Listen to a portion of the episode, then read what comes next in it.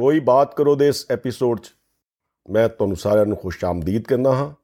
ਇਹ ਐਪੀਸੋਡ ਅਸੀਂ ਸਾਹਿਰ ਦੇ ਦੋ ਅਸ਼ਾਰ ਨਾਲ ਸ਼ੁਰੂ ਕਰ ਰਹੇ ਹਾਂ। ਬਹੁਤ ਘੁਟਨ ਹੈ। ਕੋਈ ਸੂਰਤੇ ਬਿਆਨ ਨਿਕਲੇ। ਬਹੁਤ ਘੁਟਨ ਹੈ। ਕੋਈ ਸੂਰਤੇ ਬਿਆਨ ਨਿਕਲੇ। ਅਗਰ ਸਦਾ ਨਾ ਉੱਠੇ, ਕਮ ਸੇ ਕਮ ਫੁਗਾ ਨਿਕਲੇ। ਫੁਗਾ ਦਾ ਮਤਲਬ ਹੁੰਦਾ ਚਿਤਕਾਰ ਦੀ, ਵਿਰਲਾਪ ਦੀ ਆਵਾਜ਼। ਫਕੀਰ ਸ਼ਹਿਰ ਕੇ ਤਨ ਪਰ ਲਿਬਾਸ ਬਾਕੀ ਹੈ ਫਕੀਰ शहर के तन पर लिबास बाकी है ਅਮੀਰ ਸ਼ਹਿਰ ਕੇ ਅਰਮਾ ਅਭੀ ਕਹਾਂ ਨਿਕਲੇ ਤੇ ਇਸ ਦੇ ਨਾਲ ਹੀ ਮੈਂ ਅੱਜ ਦੇ ਇਸ ਐਪੀਸੋਡ 'ਚ ਵੈਲਕਮ ਕਰਦਾ ਹਾਂ ਕਮਲ ਜੀ ਨੂੰ ਜੋ ਕਿ ਇੱਕ ਪੰਜਾਬੀ ਦੇ ਟੀਚਰ ਨੇ ਔਰ ਬੜਾ ਇਲਮ ਹੈ ਇਹਨਾਂ ਨੂੰ ਪੰਜਾਬੀ ਜ਼ੁਬਾਨ ਦੇ ਬਾਰੇ ਪੰਜਾਬੀ ਅਦਬ ਦੇ ਬਾਰੇ ਵੈਲਕਮ ਜੀ ਢਿੱਲੋਂ ਸਾਹਿਬ ਬਹੁਤ ਸ਼ੁਕਰੀਆ ਢਿੱਲੋਂ ਸਾਹਿਬ ਸਾਹਿਰ ਲੁਧਿਆਣਵੀ ਦੇ ਬਾਰੇ ਅਸੀਂ ਗੱਲ ਕਰ ਰਹੇ ਸੀ ਜੀ ਜੀ ਸਾਹਿਰ ਲੁਧਿਆਣਵੀ ਲੁਧਿਆਣੇ ਤੋਂ ਸਨ ਇਹ ਸਾਨੂੰ ਪਤਾ ਹੈ। ਸਾਹਿਰ ਉਹਨਾਂ ਦਾ ਤਖੱਲਸ ਸੀ। ਜੀ। ਮੈਂ ਜਾਣਨਾ ਚਾਹੁੰਦਾ ਕਿ ਸਾਹਿਰ ਲਫ਼ਜ਼ ਦੇ ਕੀ ਮਾਇਨੇ ਨੇ? ਸਾਹਿਰ ਲਫ਼ਜ਼ ਦੇ ਮਾਇਨੇ ਹੁੰਦਾ ਜਾਦੂਗਰ। ਵਾਕਿਆ ਹੀ ਉਹ ਅਲਫਾਜ਼ ਦਾ ਵੀ ਜਾਦੂਗਰ ਸੀ ਥਾਟ ਦਾ ਵੀ ਜਾਦੂਗਰ ਸੀ ਔਰ ਇਸ ਤੋਂ ਕੋਈ ਬੈਟਰ ਤਖੱਲਸ ਉਹਦੇ ਲਈ ਕੋਈ ਹੋਰ ਹੋ ਹੀ ਨਹੀਂ ਸਕਦਾ ਬਿਲਕੁਲ ਜੀ ਬਿਲਕੁਲ ਸਹੀ ਆ। ਢਿੱਲੋਂ ਸਾਹਿਬ ਆਪਾਂ ਸਾਹਿਰ ਦੀ ਜ਼ਿੰਦਗੀ ਬਾਰੇ ਥੋੜਾ ਵਿਸਤਾਰ ਨਾਲ ਜਾਣਨ ਦੀ ਕੋਸ਼ਿਸ਼ ਕਰੀਏ। ਕਮਲ ਜੀ ਅੱਜ ਤੋਂ 101 ਸਾਲ ਪਹਿਲਾਂ 8 ਮਾਰਚ 1921 ਨੂੰ ਲੁਧਿਆਣੇ ਦੇ ਕਰੀਮਪੁਰੇ ਮਹੱਲੇ ਵਿੱਚ ਹਾਂਜੀ। ਸਾਹਿਰ ਦਾ ਜਨਮ ਚੌਧਰੀ ਫਜ਼ਲ ਮੁਹੰਮਦ ਦੇ ਘਰ ਹੋਇਆ ਤੇ ਇਹਨਾਂ ਦੀ ਮਾਤਾ ਜੀ ਦਾ ਨਾਮ ਸਰਦਾਰ ਬੇਗਮ ਸੀ। ਠੀਕ ਹੈ ਜੀ। ਇਨੀਸ਼ੀਅਲ ਜਿਹੜੀ ਐਜੂਕੇਸ਼ਨ ਹੈ ਇਹਨਾਂ ਦੀ ਖਾਲਸਾ ਹਾਈ ਸਕੂਲ ਲੁਧਿਆਣਾ ਹੋਈ। ਉਸ ਤੋਂ ਉਪਰੰਤ ਇਹਨਾਂ ਨੇ ਗਵਰਨਮੈਂਟ ਕਾਲਜ ਲੁਧਿਆਣਾ ਜੁਆਇਨ ਕੀਤਾ ਜਿੱਥੋਂ ਕਿ ਰਸਟੀਕੇਟ ਵੀ ਹੋ ਗਏ ਸੀ ਕਿਸੇ ਵਜ੍ਹਾ ਕਰਕੇ। ਅੱਛਾ ਜੀ। ਔਰ ਮੈਨੂੰ ਯਾਦ ਆ ਉਸੇ ਕਾਲਜ 'ਚ ਹੀ ਜਦੋਂ ਸਾਹਿਰ ਮਕਬੂਲ ਹੋ ਗਏ 60s 'ਚ ਤੇ ਉਸੇ ਕਾਲਜ ਦੇ ਸਾਲਾਨਾ ਜਲਸੇ 'ਚ ਇਹਨਾਂ ਨੂੰ ਸਦਾਰਤ ਲਈ ਬੁਲਾਇਆ ਗਿਆ ਤੇ ਉੱਥੇ ਇਹਨਾਂ ਨੇ ਇੱਕ ਆਪਣੀ ਨਜ਼ਮ ਪੜ੍ਹੀ ਨਜ਼ਰੇ ਕਾਲਜ ਅੱਛਾ ਜੀ। ਨਜ਼ਮ ਦੇ ਸ਼ੁਰੂਆਤ 'ਚ ਉਹ ਆਪਣਾ ਨਜ਼ਰਾਨਾ ਅਕੀਦਤ ਪੇਸ਼ ਕਰਦਾ ਆ ਕਾਲਜ ਨੂੰ ਜਦੋਂ ਕਹਿੰਦਾ ਹੈ ਐ ਵਾਦੀਏ ਜਮੀਲ ਮੇਰੇ ਦਿਲ ਕੀ ਧੜਕਨੇ ਆਦਾਬ ਕਹਿ ਰਹੀ ਹੈ ਤੇਰੀ ਬਾਰਗਾਹ ਹਮੇ ਵਾਹ ਕਿ- ਬਾਤ ਹੈ। ਨਜ਼ਮ ਨੂੰ ਕਨਕਲੂਡ ਕਰਦੇ ਹੋਏ ਉਹਨੇ ਮਜ਼ਾਈਆ ਤੌਰ ਤੇ ਇਹ ਵੀ ਲਿਖਿਆ ਆ कि हम भी इन फजाओं के पाले हुए तो हैं गर या नहीं तो यहाँ से निकाले हुए तो हैं ਕੀ ਬਾਤ ਹੈ ਕੀ ਬਾਤ ਹੈ ਢਿੱਲੋਂ ਸਾਹਿਬ ਸਾਹਿਰ ਨੇ ਫਿਲਮੀ ਗੀਤ ਬਹੁਤ ਲਿਖੇ ਨੇ ਜੀ ਤੇ ਫਿਲਮੀ ਗੀਤਾਂ ਦੇ ਕਾਰਨ ਹੀ ਉਹ ਮਕਬੂਲ ਹੋਇਆ ਸੀ ਨਹੀਂ ਕਮਲ ਜੀ ਮਕਬੂਲ ਤਾਂ ਉਹ 24 ਸਾਲ ਦੀ ਉਮਰ 'ਚ ਹੋ ਗਿਆ ਸੀਗਾ ਜਦੋਂ ਉਹਦੀ ਕਿਤਾਬ 1945 ਵਿੱਚ ਤਲਖੀਆਂ ਲੋਕਾਂ ਦੇ ਹੱਥਾਂ 'ਚ ਆਈ ਉਸ ਕਿਤਾਬ ਨੇ ਹੀ ਉਹਨੂੰ ਡਾਕਟਰ ਇਕਬਾਲ ਫੈਜ਼ ਅਹਿਮਦ ਫੈਜ਼ ਉਹਨਾਂ ਦੇ ਬਰਾਬਰ ਲਿਆ ਕੇ ਖੜਾ ਕਰ ਦਿੱਤਾ ਸੀਗਾ।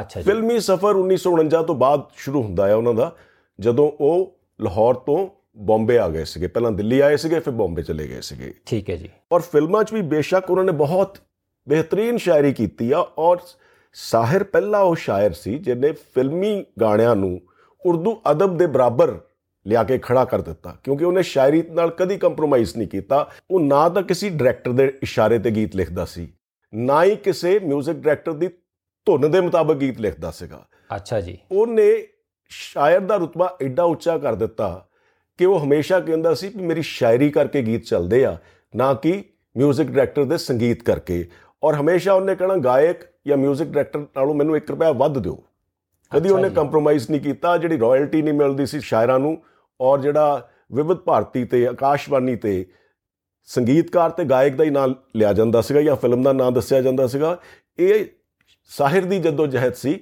ਕਿ ਗੀਤਕਾਰ ਦਾ ਨਾਮ ਵੀ ਲੈਣਾ ਸ਼ੁਰੂ ਕੀਤਾ ਵਿਵਿਧ ਭਾਰਤੀ ਜਾਂ ਆਕਾਸ਼ਵਾਣੀ ਤੇ। ਬਿਲਕੁਲ ਢਿੱਲੋਂ ਸਾਹਿਬ ਸਾਹਿਰ ਨੇ ਤਰ੍ਹਾਂ ਤਰ੍ਹਾਂ ਦੇ ਗੀਤ ਲਿਖੇ ਹਰ ਵਿਸ਼ੇ ਉੱਤੇ ਗੀਤ ਲਿਖੇ ਤੇ ਜਿਹੜੇ ਗੀਤ ਬੇਹੱਦ ਮਕਬੂਲ ਵੀ ਹੋਏ। ਜੇ ਫਿਲਮੀ ਸਫ਼ਰ ਦੇਖੀਏ ਸਾਹਿਰ ਦਾ ਤਾਂ ਉਹਨੇ 733 ਗੀਤ ਲਿਖੇ ਆ। ਜਿਨ੍ਹਾਂ 'ਚ ਕਵਾਲੀਆਂ ਵੀ ਆ ਭਜਨ ਵੀ ਆ ਪ੍ਰੇਰਣਾ ਦੇਣ ਵਾਲੇ ਗੀਤ ਵੀ ਹੈ ਸਾਥੀ ਹੱਥ ਬੜਾਣਾ ਇਸ ਕਿਸਮ ਦੇ ਗੀਤ ਵੀ ਹੈ ਔਰ ਜ਼ਿੰਦਗੀ ਨੂੰ ਇੰਜੋਏ ਕਰਨ ਦੇ ਵੀ ਗੀਤ ਲਿਖੇ ਆ ਮੈਂ ਜ਼ਿੰਦਗੀ ਦਾ ਸਾਥ ਨਿਭਾਤਾ ਚਲਾ ਗਿਆ ਹਰ ਫਿਕਰ ਕੋ ਧੂਏ में ਉਡਾਤਾ ਚਲਾ ਗਿਆ। ਬਿਲਕੁਲ ਢਿੱਲੋਂ ਸਾਹਿਬ ਸਾਹਿਰ ਦੇ ਗੀਤ ਬਹੁਤ ਸਾਰੇ ਗਾਇਕਾਂ ਨੇ ਗਾਏ ਨੇ ਤੇ ਸਾਹਿਰ ਅਜਿਹਾ ਗੀਤਕਾਰ ਸੀ ਜਿਹੜਾ ਕਿਸੇ ਇੱਕ ਗਾਇਕ ਲਈ ਨਹੀਂ ਸੀ ਬਣ ਹਾਂ ਕੇ ਉਹਦੀ ਲਿਖਦਾ। ਉਹਦੀ ਜਿਹੜੀ ਪੋਇਟਰੀ ਆ ਉਹ ਕਿਸੇ ਇੱਕ ਪਾਰਟਿਕੂਲਰ ਵੌਇਸ ਤੱਕ ਮਹਦੂਦ ਨਹੀਂ ਸੀਗੀ। ਔਰ ਸਭ ਤੋਂ ਜ਼ਿਆਦਾ ਉਹਨਾਂ ਦੇ ਗੀਤ ਆਸ਼ਾ ਭੋਸਲੇ ਜੀ ਨੇ ਗਾਏ ਨੇ, ਜਿਨ੍ਹਾਂ ਨੇ ਕਿ ਉਹਨਾਂ ਦੇ 223 ਗੀਤ ਗਾਏ। ਫਿਰ ਮੁਹੰਮਦ ਰਫੀ ਜੀ ਨੇ 188 ਤੇ ਲਤਾ ਮੰਗੇਸ਼ਕਰ ਜੀ ਨੇ 160 ਔਰ ਮੰਨਾ ਡੇ ਨੇ 38 ਕਿਸ਼ੋਰ ਕੁਮਾਰ ਜੀ ਨੇ 69 ਮਹਿੰਦਰ ਕਪੂਰ ਨੇ 61 ਸੁਦਾ ਮਲੋਤਰਾ ਨੇ 19 ਤਲਤ ਮਹਿਮੂਦ ਉਹਨਾਂ ਨੇ 20 ਸੁਮਨ ਕਲਿਆਣਪੁਰੀ ਨੇ 18 ਤੇ ਹੇਮੰਤ ਕੁਮਾਰ ਜੀ ਨੇ 12 ਗੀਤ ਉਹਨਾਂ ਦੇ ਗਾਏ ਸੋ ਹਰ ਕਿਸਮ ਦੀ ਆਵਾਜ਼। ਔਰ ਗੀਤਾ ਦੱਤ ਜੀ ਨੇ ਵੀ ਉਹਨਾਂ ਦੇ ਗੀਤ ਗਾਏ ਆ ਕੋਈ 60 ਦੇ ਕਰੀਬ। ਬਹੁਤ ਖੂਬ। ਕਮਾਲ ਹੈ। ਢਿੱਲੋਂ ਸਾਹਿਬ ਸਾਹਿਰ ਦੀ ਜ਼ਿੰਦਗੀ ਨਾਲ ਕਈ ਬੜੇ ਦਿਲਚਸਪ ਕਿੱਸੇ ਜੁੜੇ ਹੋਏ ਨੇ। ਕੀ ਉਹਨਾਂ ਚੋਂ ਇੱਕ ਦੋ ਕਿੱਸੇ ਸਾਡੇ ਨਾਲ ਸਾਂਝੇ ਕਰ ਸਕਦੇ ਹੋ? ਹਾਂਜੀ ਜ਼ਰੂਰ। ਮੇਰੇ ਸੁਣਨ ਚ ਆਏ ਆ ਜਿਹੜੇ ਮੈਂ ਉਹੀ ਸ਼ੇਅਰ ਕਰ ਸਕਦਾ ਆ। ਇਹ ਨਹੀਂ ਮੈਂ ਕਹਿ ਸਕਦਾ ਕਿ ਇੱਥੋਂ ਤੱਕ ਇਹ ਸੱਚ ਹੈ ਕਿ ਝੂਠ ਆ। ਇਹ ਸੁਣਨ ਚ ਆਇਆ ਕਿ ਕੋਈ ਵੱਡਾ ਫਿਲਮ ਪ੍ਰੋਡਿਊਸਰ ਸੀਗਾ ਜਿਹਨੇ ਤਲਖੀਆਂ ਪੜ੍ਹੀ। ਔਰ ਉਸ ਤੋਂ ਬਾਅਦ ਉਹ دیਵਾਨਾ ਹੋ ਗਿਆ ਸੀ ਸਾਹਿਰ ਦਾ। ਤੇ ਸਾਹਿਰ ਪਾਸ ਉਸ ਸਮੇਂ ਫਿਲਮ ਇੰਡਸਟਰੀ 'ਚ ਕੰਮ ਨਹੀਂ ਸੀ ਕਿਸੇ ਨੇ ਉਹਨੂੰ رائے ਦਿੱਤੀ ਕਿ ਉਸ ਪ੍ਰੋਡਿਊਸਰ ਕੋਲ ਚਲੇ ਜਾ ਉਹ ਤਾਂ ਤੇਰਾ ਬਹੁਤ ਫੈਨ ਆ ਤੈਨੂੰ ਕੰਮ ਦੇ ਦੇਗਾ ਜਦੋਂ ਇਹ ਉੱਥੇ ਗਿਆ ਤਾਂ ਉਹਨੇ ਇਹਨੂੰ ਬੈਠਣ ਲਈ ਵੀ ਨਹੀਂ ਕਿਹਾ ਇਹਨੂੰ ਘੂਰਦਾ ਰਿਹਾ ਉੱਪਰੋਂ ਥੱਲੇ ਦੇਖਿਆ ਔਰ ਫਿਰ ਆਪਣੇ ਟੇਬਲ ਤੇ ਪਈ ਤਲਖੀਆਂ ਦੀ ਕਾਪੀ ਚੱਕ ਕੇ ਇਹਨੂੰ ਪੁੱਛਦਾ ਵੀ ਕਾਕਾ ਇਹ ਕਿਤਾਬ ਤੂੰ ਲਿਖੀ ਆ ਕਹਿੰਦਾ ਹਾਂਜੀ ਮੈਂ ਲਿਖੀ ਆ ਕਿ ਤੇਰਾ ਨਾਮ ਸਾਹਿਰ ਲੁਧਿਆਣਵੀ ਆ ਕਹਿੰਦਾ ਜੀ ਮੇਰਾ ਨਾਮ ਸਾਹਿਰ ਲੁਧਿਆਣਵੀ ਆ ਉਹ ਪ੍ਰੋਡਿਊਸਰ ਉਹਨੂੰ ਇਹ ਕਹਿੰਦਾ ਵੀ ਤੂੰ ਮੇਰੇ ਨਾਲ ਤਾਂ ਮਖੌਲ ਕਰ ਲਿਆ ਗਾਹਾਂ ਕਿਸੇ ਨਾਲ ਨਾ ਕਰੀ। 26 ਸਾਲ ਦਾ ਮੁੰਡਾ ਇੰਨੀ ਸੀਰੀਅਸ ਪੋਇਟਰੀ ਲਿਖ ਸਕਦਾ ਕਦੀ? ਸੋ ਉਹਨੇ ਸਾਹਿਰ ਨੂੰ ਉਹਦਾ ਯਕੀਨ ਕਰਨ ਤੋਂ ਇਨਕਾਰ ਕਰ ਦਿੱਤਾ ਕੰਮ ਤੱਕ ਹੀ ਦੇਣਾ ਸੀਗਾ। ਵਾਹ ਕੀ ਬਾਤ ਹੈ।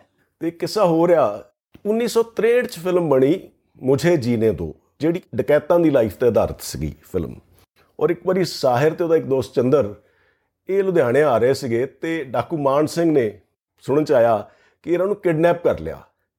ਤੇ ਜਦੋਂ ਸਾਹਿਰ ਨੇ ਦੱਸਿਆ ਕਿ ਮੈਂ ਉਹੀ ਗੀਤ ਗਾ ਰਿਹਾ ਜਿਨੇ ਮੁਝੇ ਜੀਨੇ ਦੋ ਫਿਲਮ ਦੇ ਲਿਰਿਕਸ ਲਿਖੇ ਆ ਤਾਂ ਬੜੇ ਇੱਜ਼ਤ ਮਾਣ ਨਾਲ ਉਹਨੇ ਇਹਨਾਂ ਨੂੰ ਰਿਹਾ ਕਰ ਦਿੱਤਾ ਡਾਕੂ ਮਾਨ ਸਿੰਘ ਨੇ। ਢਿੱਲੋਂ ਸਾਹਿਬ ਇਹ ਤਾਂ ਬੜੀ ਦਿਲਚਸਪ ਗੱਲ ਸੁਣਾਈ ਹੈ ਤੁਸੀਂ। ਲੋ ਇਸੇ ਤਰ੍ਹਾਂ ਇਹਨਾਂ ਦਾ ਇੱਕ ਡਰਾਈਵਰ ਹੁੰਦਾ ਸੀ ਜਿਹਦਾ ਨਾਮ ਸੀ ਅਸਲਮ। ਇਹਨਾਂ ਕੋਲ ਮੌਰਿਸ ਗੱਡੀ ਹੁੰਦੀ ਸੀ ਉਸ ਜ਼ਮਾਨੇ 'ਚ। ਇੱਕ ਦਿਨ ਇਹਨਾਂ ਦੇ ਘਰ ਨਿਸ਼ਸਤ ਸੀਗੀ ਬੜੇ ਬੜੇ ਸ਼ੋਰਾ ਹਜ਼ਰਤ, ਕੈਫੀ, ਆਜ਼ਮੀ ਜਾਨਸਾਰ ਅਖਤਰ, ਇਹ ਸਾਰੇ ਇਕੱਠੇ ਹੋਏ ਇਹਨਾਂ ਦੇ ਘਰ। ਔਰ ਜਦੋਂ ਰਾਤ ਨੂੰ ਵਾਪਸੀ ਤੇ ਜਾਣਾ ਸੀਗਾ ਤੇ ਇਹਨਾਂ ਨੇ ਅਸਲਮ ਨੂੰ ਕਿਹਾ ਵੀ ਇਹਨਾਂ ਸਾਰਿਆਂ ਨੂੰ ਆਪਣੇ ਘਰੋਂ ਕਰੀ ਛੱਡਿਆ।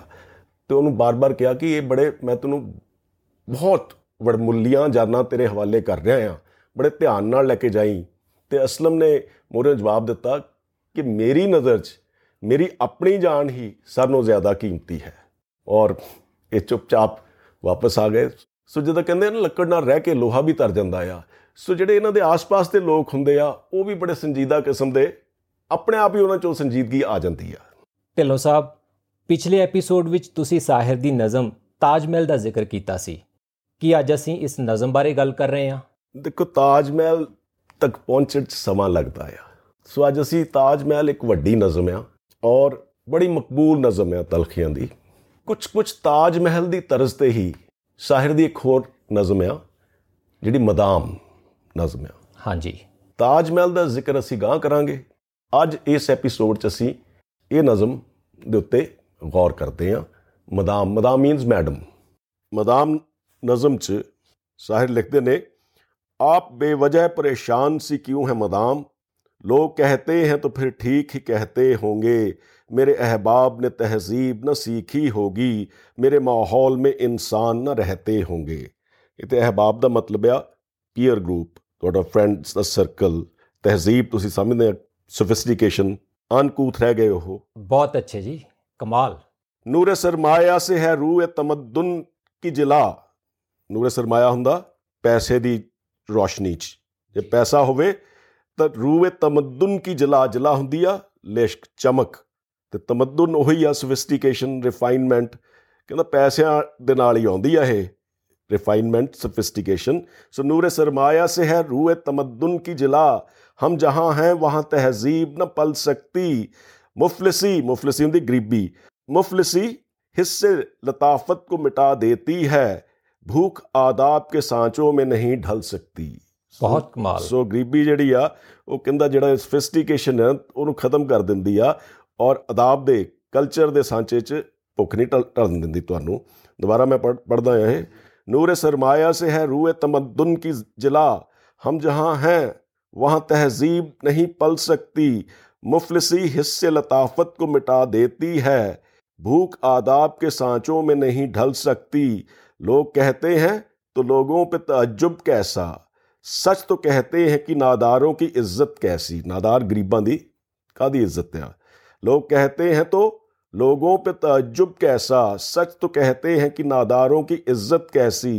लोग कहते हैं मगर आप अभी तक चुप हैं आप भी कहिए गरीबों में शराफत कैसी पाकमाल बहुत खूब आगे जी नेक मादाम बहुत जल्द वो दौर आएगा ਜਬ ਹਮੇ ਜ਼ੀਸਤ ਕੇ ਅਦਵਾਰ ਪਰਖਨੇ ਹੋਣਗੇ ਜ਼ੀਸਤ ਹੁੰਦੀ ਜ਼ਿੰਦਗੀ ਜੀ ਅਦਵਾਰ ਹੁੰਦੇ ਆ ਮਾਪਦੰਡ ਮਿਆਰ ਬੈਂਚਮਾਰਕਸ ਜਿਹੜੇ नेक मादाम बहुत जल्द वो दौर आएगा जब हमें जीस्त के अदवार परखने होंगे अपनी जिल्लत की कसम जिल्लत जलालत तो बनाया जी अपनी जिल्लत की कसम आपकी अजमत की कसम ਅਜ਼ਮਤ ਹੁੰਦਾ ਗ੍ਰੇਟਨੈਸ ਪਰ ਇੱਥੇ ਇੱਕ ਹਿਡਨ ਮੀਨਿੰਗ ਹੈ ਜਿਹੜਾ ਮੈਂ ਸਮਝਦਾ ਆ ਇਹ ਅਜ਼ਮਤ ਨੂੰ ਇੱਥੇ ਹੌਟੀਨੈਸ ਦੇ ਤੌਰ ਤੇ ਯੂਜ਼ ਕੀਤਾ ਗਿਆ ਆ ਜੀ नेक मादाम बहुत जल्द वो दौर आएगा जब हमें जीस्त के अदवार परखने होंगे अपनी जिल्लत की कसम आपकी अजमत की कसम हमको ਤਾਜ਼ੀਮ ਕੇ ਮੈਯਾਰ ਪਰਖਨੇ ਹੋਣਗੇ ਤਜ਼ੀਮ ਹੁੰਦਾ ਗ੍ਰੇਟਨੈਸ ਤੇ ਉਹਦਾ ਕੀ ਮਾਪਦੰਡ ਆ ਉਹ ਸਾਨੂੰ ਦੁਬਾਰਾ ਨਿਰਧਾਰਿਤ ਕਰਨੇ ਪੈਣੇ ਆ ਜੀ ਢਿੱਲੋਂ ਸਾਹਿਬ हमने हर दौर में तजलील सही है लेकिन ਜੋ ਤਜ਼ਲੀਲ ਹੁੰਦੀ ਆ ਜ਼ਲਾਲਤ ਤੋਂ ਬਣਿਆ ਆ ਜਿਹਨੂੰ ਅਪਮਾਨਿਤ ਕੀਤਾ ਗਿਆ ਆ ਤੇ ਇੱਥੇ ਤੁਸੀਂ ਦੇਖੋਗੇ ਕੁਝ ਉਹ ਤਾਜ ਮਹਿਲ ਵ- ਨਜ਼ਮ ਵਾਲੀ ਹੀ ਕੋਈ ਗੱਲ ਉੱਭਰ ਕੇ ਸਾਹਮਣੇ ਆ ਰਹੀ ਆ हमने हर दौर में तजलील सही है लेकिन हमने हर दौर के चेहरे को ਜ਼ਿਆਂ ਬਖਸ਼ੀ ਹੈ ਜ਼ਿਆਂ ਦਾ ਮਤਲਬ ਹੁੰਦਾ ਆ ਪ੍ਰਕਾਸ਼ ਦੇਣਾ ਕਿਸੇ ਚੀਜ਼ ਨੂੰ ਠੀਕ ਹੈ, ਉਭਾਰ ਕੇ ਢਿੱਲੋਂ ਲਿਆਉਣਾ ਸਾਹਮਣੇ हमने हर दौर में तजलील सही है लेकिन हमने हर दौर के चेहरे को ज़िया बख्शी है हमने हर दौर में मेहनत के सितम झेले हैं हमने हर दौर के हाथों को हिना बख्शी है हिना ਮਹਿੰਦੀ ਨੂੰ ਕਹਿੰਦੇ ਆ ਲੇਕਿਨ ਇਨ ਤਲਖ ਮਬਾਹਿਸ ਬਹਿਸ ਤੋਂ ਬਣਿਆ ਮਬਾਹਿਸ ਤਲਖ ਹੁੰਦਾ ਕੌੜੀ ਬਹਿਸ ਮਬਾਹਿਸ लेकिन इन तल्ख मबाहिस से भला क्या हासिल लोग कहते हैं तो फिर ठीक ही कहते होंगे मेरे अहबाब ने तहजीब न सीखी होगी मैं जहाँ हूँ वहाँ इंसान न रहते होंगे वजह बेरंगीए गुलजार कहूँ या ਨਾ ਕਹੂੰ ਬੇਰੰਗੀਏ ਗੁਲਜ਼ਾਰ ਗੁਲਜ਼ਾਰ ਹੁੰਦਾ ਗਾਰਡਨ ਇੱਥੇ ਸੰਸਾਰ ਨੂੰ ਗਾਰਡਨ ਦੇ ਤੌਰ ਤੇ ਐਡਰੈਸ ਕੀਤਾ ਹੈ ਵੀ ਜੇ ਨੀਰਸਤਾ ਆ ਹੈਗੀ ਹੈ ਸੰਸਾਰ 'ਚ ਤਾਂ ਵਜਹ ਬੇਰੰਗੀਏ ਗੁਲਜ਼ਾਰ ਕਹੂੰ या ਨਾ ਕਹੂੰ ਕੌਣ ਹੈ ਕਿਤਨਾ ਗੁਨਾਹਗਾਰ कहूँ या ना कहूँ ਅੱਜ ਲਈ ਇਨਾ ਹੀ ਫਿਰ ਮਿਲਾਂਗੇ ਗਰ ਖੁਦਾ ਲਾਇਆ।